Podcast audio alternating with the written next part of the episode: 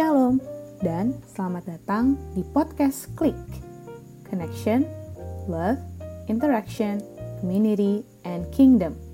Dalam segmen Scroll, saatnya kita renungan online. Dengan saya, Hanny Edwanda. Renungan kali ini ditulis oleh Debora Pujiyanti Situmorang, seorang alumni ITB yang saat ini bekerja sebagai ibu rumah tangga dan berdomisili di Bandung, Jawa Barat.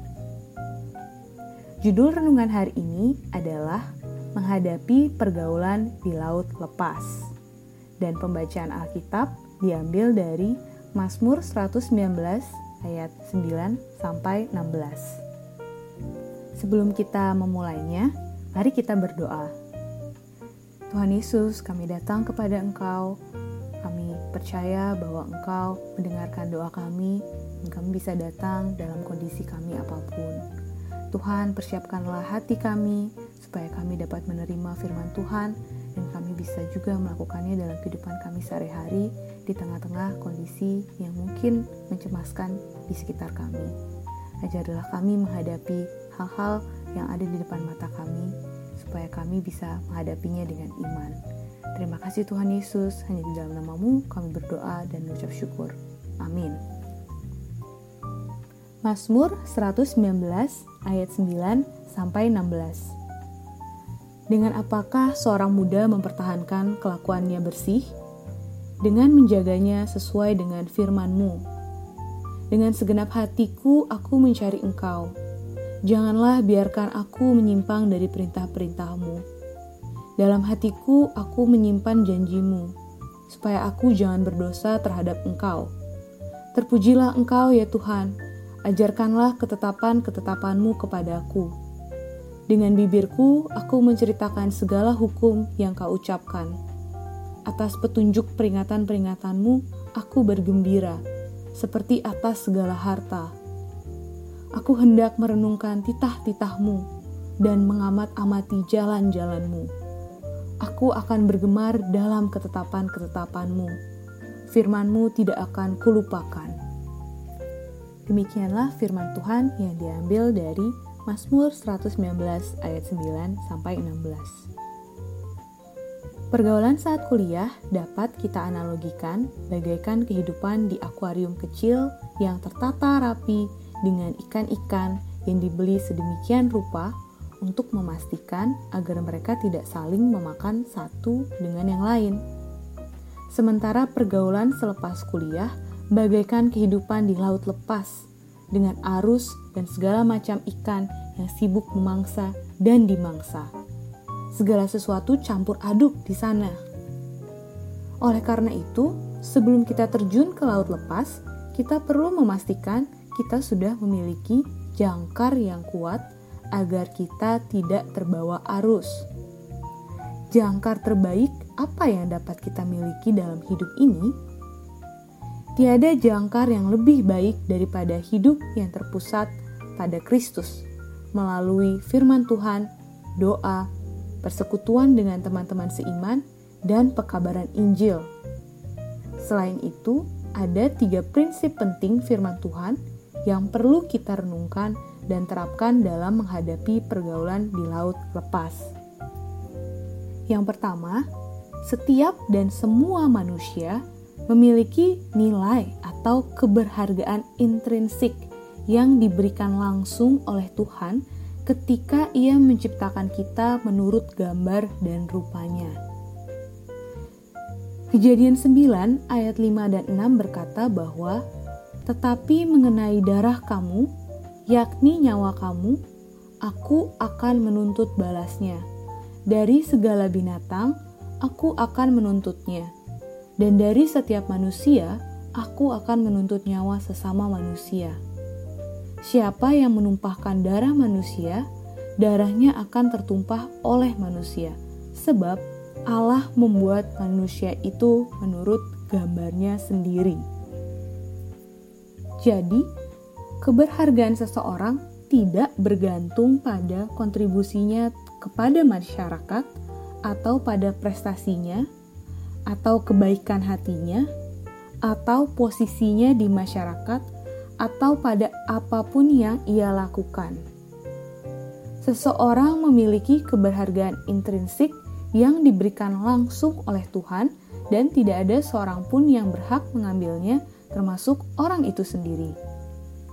Kita harus menghormati dan menghargai semua orang, siapapun dia, termasuk diri kita sendiri. Karena setiap orang adalah pembawa gambar dan rupa Allah.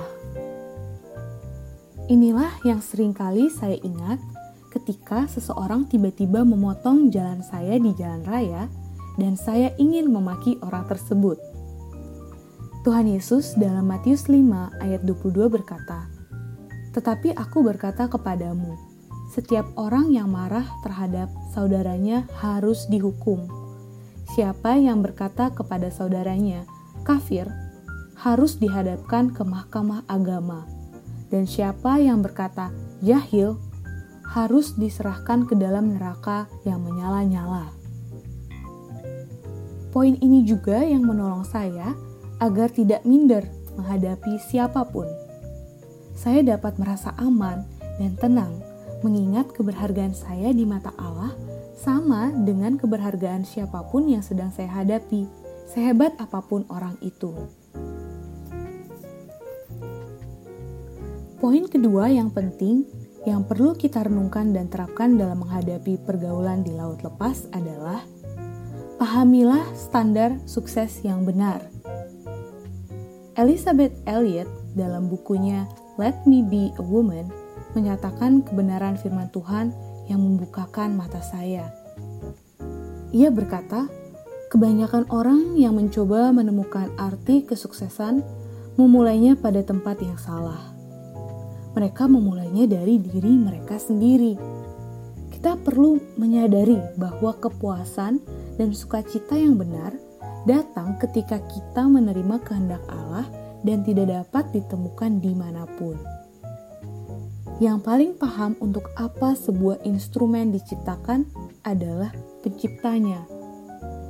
Oleh karena itu, untuk mempelajari maksud dan tujuan spesifik Allah menciptakan kita masing-masing sebagai seorang individu, kita harus memulainya dari Dia yang membentuk dan menenun kita dalam kandungan ibu kita. Jika kita masih bingung, mintalah kepada Tuhan agar Tuhan menyatakan panggilannya yang spesifik atas hidup kita. Satu hal penting yang perlu kita lakukan sebelum meminta Tuhan menyatakan panggilannya adalah memeriksa komitmen pribadi kita. Pastikanlah bahwa kita sudah memiliki komitmen yang teguh untuk mengikut Dia dan siap menerima apapun panggilannya sebelum kita menanyakan kepada Tuhan. Karena menggumulkan panggilan hidup bukanlah seperti belanja, di mana kita bisa window shopping atau melihat-lihat dulu apa panggilan Tuhan atas hidup kita sebelum akhirnya memutuskan mau ikut panggilan Tuhan atau ambil jalan sendiri. Lukas 14 ayat 25-35 yang berjudul "Segala sesuatu harus dilepaskan untuk mengikuti Yesus" berbicara tentang hal ini. Dalam ayat 28-30 Tuhan Yesus berkata, "Sebab siapakah di antara kamu yang kalau mau mendirikan sebuah menara tidak duduk dahulu membuat anggaran biayanya, kalau cukup uangnya untuk menyelesaikan pekerjaan itu, supaya jikalau ia sudah meletakkan dasarnya dan tidak dapat menyelesaikannya, jangan-jangan semua orang yang melihatnya mengejek dia sambil berkata, orang itu mulai mendirikan tetapi ia tidak sanggup menyelesaikannya." Poin yang ketiga, yang terakhir, pentingnya memiliki persekutuan dengan teman-teman seiman yang sama-sama mau diajar dan bertumbuh. 1 Korintus 15 ayat 33 berkata bahwa pergaulan yang buruk merusakkan kebiasaan yang baik. Kita dapat terbuka dan berteman dengan siapapun selama kita hidup berpusat dalam Kristus. Salah satu caranya adalah dengan memiliki persekutuan dengan teman-teman seiman yang sama-sama bersedia saling membangun, menjaga, dan mengingatkan. Oleh karena itu, Ibrani 10 ayat 24-25 berkata, "Dan marilah kita saling memperhatikan supaya kita saling mendorong dalam kasih dan dalam pekerjaan baik. Janganlah kita menjauhkan diri dari pertemuan-pertemuan ibadah kita, seperti dibiasakan oleh beberapa orang. Tetapi marilah kita saling menasihati dan semakin giat melakukannya menjelang hari Tuhan yang mendekat." Dan Galatia 6 ayat 10 berkata, "Karena itu, selama masih ada kesempatan bagi kita, marilah kita berbuat baik kepada semua orang, tetapi terutama kepada kawan-kawan kita seiman. Berbekal jangkar yang baik dan kuat, petualangan di laut lepas pun dapat menjadi pengalaman yang menyenangkan dan membuka wawasan." Selamat berpetualang. Demikian pembacaan renungan hari ini. Semoga dapat membantu teman-teman dalam pertumbuhan iman kepada Yesus Kristus. Untuk kritik, saran, dan informasi lebih lanjut, silakan kunjungi akun Instagram podcast ini di @klikpodcast.id. Jangan lupa tag ya. Sampai jumpa dalam podcast Klik berikutnya. Tuhan Yesus memberkati.